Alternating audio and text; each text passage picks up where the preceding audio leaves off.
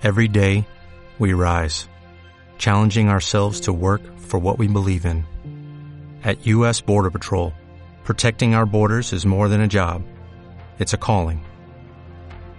Agents answer the call, working together to keep our country and communities safe.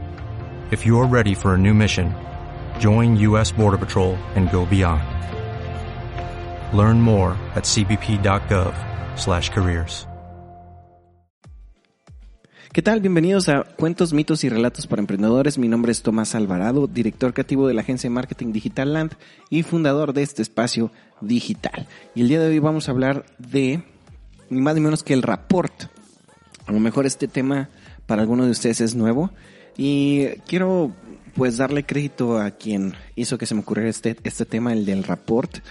Hace unos 20 días más o menos terminé de leer un libro que se llama Cabrón de las Ventas de el podcast Cállate y Vente de el señor Gerardo Rodríguez. Muy, muy, muy bueno, totalmente recomendado tanto el podcast como lo que es el libro. Y en el libro toca el tema del rapport. ¿Qué es el rapport? Pues bueno, es un poquito complejo de, de definir. Incluso en el libro lo que hace Gerardo es decir que es un, un, ambiente donde tú puedas generar confianza, empatía y respeto. Es un entorno donde tú puedas generar confianza, empatía y respeto. Por lo tanto, el tema del rapport tiene mucho que ver con esta cuestión de generar el ambiente óptimo para que tú puedas generar ahora sí que una venta. Y dentro de lo que estuve leyendo ahí en el libro, una de las cosas que más me gustó fue que venían una serie como de, como de consejos que yo intenté estructurar a través de lo que comenta por ahí Gerardo. Y por aquí enlisté yo algunos, que son seis consejos para cómo generar rapport. ¿Por qué decidí que habláramos hoy de reporte en cuentos, mitos y relatos para emprendedores? Porque a veces, de nuevo, tenemos esta falsa creencia, a mi punto de vista, que es que el dueño de la empresa es el que menos se debe de preocupar por vender, cuando a mi punto de vista, el dueño de la empresa es el primero que debe de saber vender el producto que, o servicio que se está generando ahí. Entonces, obviamente, el dueño de la empresa, el dueño de negocio, debe ser muy bueno generando tanto confianza, como empatía y a la vez respeto. Así que vamos a arrancar con el primer consejo. Lo primero que debes de plantear es qué estás comunicando. ¿Qué estás comunicando cuando estás con tus clientes? Recuerda que muchas de las cosas que decimos no son necesariamente a través de las palabras. Nosotros comunicamos muchísimas cosas a través de nuestro lenguaje no verbal. E incluso también hay que pensar que usamos mucho el lenguaje de los símbolos y de los signos. Piensa qué significa, qué simboliza lo que estás usando, qué simboliza, qué significan los colores que traes puestos. Esto, esta parte de la semiótica del vestuario es muy, muy interesante porque te pone en ventaja no solo de tus competidores, sino también te pone a ti en un marco interno, es decir, que tú te sientas incluso mucho mejor por la ropa que puedes elegir en un momento crucial e importante. Vamos a suponer que tienes una junta para cerrar un negocio, el contrato más grande que has cerrado en tu vida, este, y se te ocurre ir, no sé, tal vez vestido como con, con algo de ropa que te haga sentir y que además de que te haga sentir que proyecte esa parte de, de, seguridad y de confianza que le des al prospecto o en este caso al nuevo cliente que estás a punto de cerrar a través de la ropa.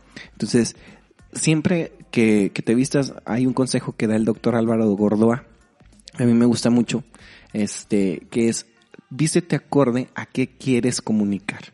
No pienses cómo te ves, piensa cómo te estás comunicando, qué es lo que estás queriendo decir con esas prendas que estás portando. Después de este primer consejo que es que estás comunicando, vámonos con el segundo, que es ser auténtico. El ser auténtico incluso tiene conexión con un axioma de imagen pública que es obedecer a la esencia de la imagen, es decir, perdón, a la esencia del emisor de la imagen, si tú obedeces a tu propia esencia, es decir, no buscas fingir algo que no eres, la gente lo va a agradecer, porque cuando uno for, intenta forzar, aparentar algo que no es, la gente lo detecta muy fácil. Entonces, no se trata de que te disfraces. Si tú no eres de las personas que usa traje, no uses traje porque creas que es la, la, la mejor respuesta. Probablemente tal vez no lo sea. Entonces, busca de qué manera realmente te mantienes fiel a tu esencia y de nuevo, qué es lo que estás comunicando. Intenta buscar y encontrar la congruencia. Después, una de las cosas que me llama mucho la atención, yo les he platicado que yo doy clase, que soy docente a nivel universitario y a nivel posgrado y una de las cosas que, que me topo mucho ahí es que a los muchachos hay muchos maestros que no recuerdan su nombre. Yo entiendo que a veces se pone complicado cuando tienes grupos muy numerosos, pero cuando tú buscas hacer un, un, esfuerzo extra y aprenderte el nombre de las personas, las otras personas con las que interactúas lo agradecen muchísimo. Se dice que la palabra más dulce para nosotros es nuestro propio nombre. Entonces, a mí cuando me dicen Tomás y se dirigen a mí por mi nombre, créeme que, se siente muy bien realmente sientes que la, la, información va personalizada totalmente para ti. Entonces vamos a suponer que en este momento nos está escuchando algún José. Entonces, si José me está escuchando en este momento decir, oh, me están hablando a mí y se va a sentir mucho mejor José porque me estoy dirigiendo por su nombre en todo momento. ¿Cierto o falso, José?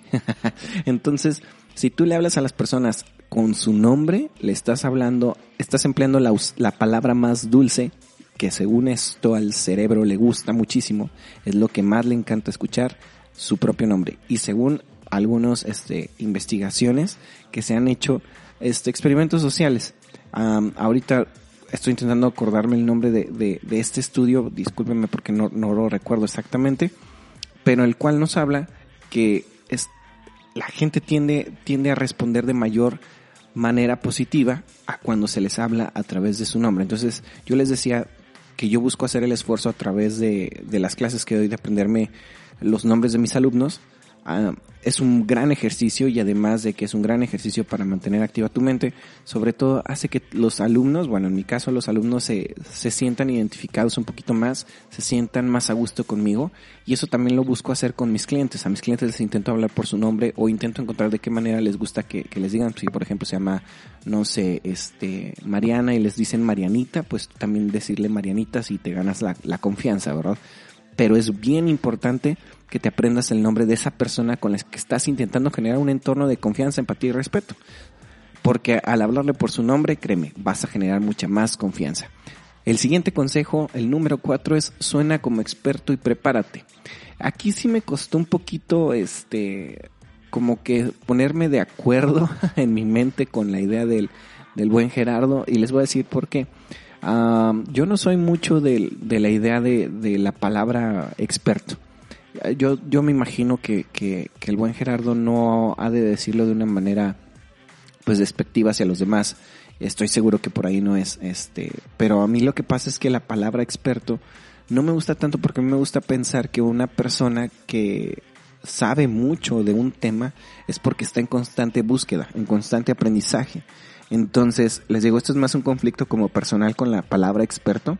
Yo creo que cuando tú te defines a ti mismo como un experto en ese momento, te quedas limitado porque te estás ya dando por servido en todo el conocimiento nuevo que puedes este, obtener. Entonces, cuando tú te declaras una persona que está en constante aprendizaje, creo que es mucho mejor. Y después de, de hecho, o sea, el consejo es suena como experto y prepárate. Y es algo que, que yo estoy totalmente de acuerdo. Si tú quieres aprender a vender, no solo se trata de que aprendas técnicas de venta, vas a tener que aprender muchísimas áreas afines a esto para que tu trabajo sea muchísimo más efectivo. No solo es nada más irte y parar y vender y se acabó. De verdad que así no funcionan las cosas. Entonces, si es que suenes como experto, si es que te prepares, pero a mí me, me gusta más la, la, la segunda parte, que es el, el seguir en un constante aprendizaje. La parte de preparación para mí es esencial y más de nuevo, si quieres generar confianza en las personas, tienes que prepararte. Incluso la parte de estudiar a veces implica estudiar a tu prospecto y lo cual puede hacer que generes confianza con él. Porque imagínate, vamos a suponer que tú quieres venderle, no sé, a, a una persona que tiene una necesidad, vamos a suponer que quieres vender un carro y tú te interesas realmente por ayudarle a la otra persona, entonces comienzas a preparar información para el carro que le ofrezcas realmente cubra las necesidades y no sea el carro que represente tal vez la comisión más alta, pero sí que resuelva el problema de la persona. Y tal vez parecerá como una, un consejo muy romántico, muy idealista el intentar aconsejarles que resuelvan el problema real, pero no, si lo vemos también en términos fríos, eso va a provocar que la gente diga, oye, ese, vendedor no solo está por mí, detrás de mí, por la compra, por el dinero, sino también está detrás de mí porque quiere ayudarme a resolver un problema, yo creo que lo debo de y yo creo que lo van a recomendar. Eso es lo que va a pasar. Es lo que va a decir la persona. Yo creo que lo debería de recomendar porque ya generaste la confianza. Ahora, tenemos también la parte de proyectar energía. Ese es el siguiente consejo. El penúltimo consejo es proyectar energía. Existe la actitud y la aptitud. Tú, tú, puedes tener realmente todos los conocimientos del producto, te lo puedes saber de pe a pa, de arriba abajo, eh, pero ¿qué pasa si cuando tú al momento de estar hablando del producto tienes un tono lineal, así, de esos de, pues mire, este, las cosas están por aquí, y te da hueva desde que escuchas a esa otra persona hablar. ¿Qué pasa si la otra persona jamás sonríe? ¿Qué pasa si la otra persona jamás se mueve? Ah, ustedes no me pueden ver, pero yo en este momento que estoy hablando muevo mucho yo las manos. Es de las cosas que más tiendo a hacer y es porque yo creo y me considero una persona que tiene bastante energía. Entonces, a mí la verdad, todas esas cuestiones me ayudan. Insisto, tanto como cuando doy clase como cuando estoy con un cliente, son de las cosas que más busco proyectar para que la gente no se aburra y se interese mucho más en lo que tengo que decir. Y por último, el consejo final es ser interesante. Y yo sé que es muy subjetivo. ¿Qué demonios es ser interesante? Pero creo que este se conecta demasiado con el consejo de ser experto y prepararte. Principalmente creo con la parte de, de la preparación. Cuando tú eres una persona que está en constante aprendizaje, realmente no hay, no hay áreas en las que a veces no puedas dejar de opinar. Al contrario, te empiezan a ganar estas ganitas de querer opinar sobre muchos temas. Y una de las cuestiones es que también empezar a vivir eh, varias experiencias, no solo a través de los libros, sino a través de las acciones. Es decir, si te empiezas a interesar por, por ti como persona y tal vez te metes al gimnasio y empiezas a hacer ejercicio y le empiezas a pegar bien duro al, al gym y de repente empiezas a tener resultados, créeme, alguien se va a acercar, oye, este, ¿sabes cómo se, se, hace este ejercicio o qué me recomiendas? Aunque no seas instructor, porque los resultados te van a delatar. Igual, por ejemplo, si tú comienzas también a generar tu propio contenido digital, aunque no seas el experto aún, puede que gente te diga, oye, yo también siempre he querido este, generar un podcast, siempre he tenido la inquietud de hacer esto, ¿qué me recomiendas? Eh, ¿Cobran por, por subir tu podcast a Spotify o a iTunes o o a Google Podcast? ¿Cobran? O sea, son de las preguntas que te pueden llegar a hacer. Y de nuevo, a la gente ese tipo de temas le interesan porque le van a generar algo, le van a generar valor. Entonces, si tú te vuelves una persona que transmite información de valor, lo más probable es que te vuelvas una persona interesante. Y pues bueno, este es el tema del rapport. Les digo, hay muchas veces que los dueños de negocio dejan estos temas de lado por el hecho de pensar que alguien más está ahí en tu, en tu changarrito, y no estoy intentando decirlo de manera despectiva lo de changarrito, aquí en, aquí en Durango decimos eso cuando son pequeños negocios, este, pero suponiendo que tú eres de los que deja el negocio y se va y no te preguntas qué es lo que está haciendo tu empleado y tú no estás buscando hacer algo porque el negocio siga creciendo, pues tal vez este tipo de, temas sí te ayude. Meterte y clavarte un poquito en ver cómo puedes generar todavía mayor confianza y mayores vínculos con tus clientes y prospectos es algo súper positivo, porque mientras más conozcas al prospecto, mientras más conozcas a tu cliente, más cosas vas a poderle vender, porque sabes cómo satisfacer aún mejor sus necesidades. Entonces, hasta aquí el tema del report. Si tienen alguna de sus, alguna pregunta, ya saben, pueden dejárnosla en Instagram, pueden dejárnosla en Facebook, para ver cómo la podemos responder. Mi nombre es Tomás Alvarado y nos estamos escuchando en la próxima. Nos vemos. Bye bye.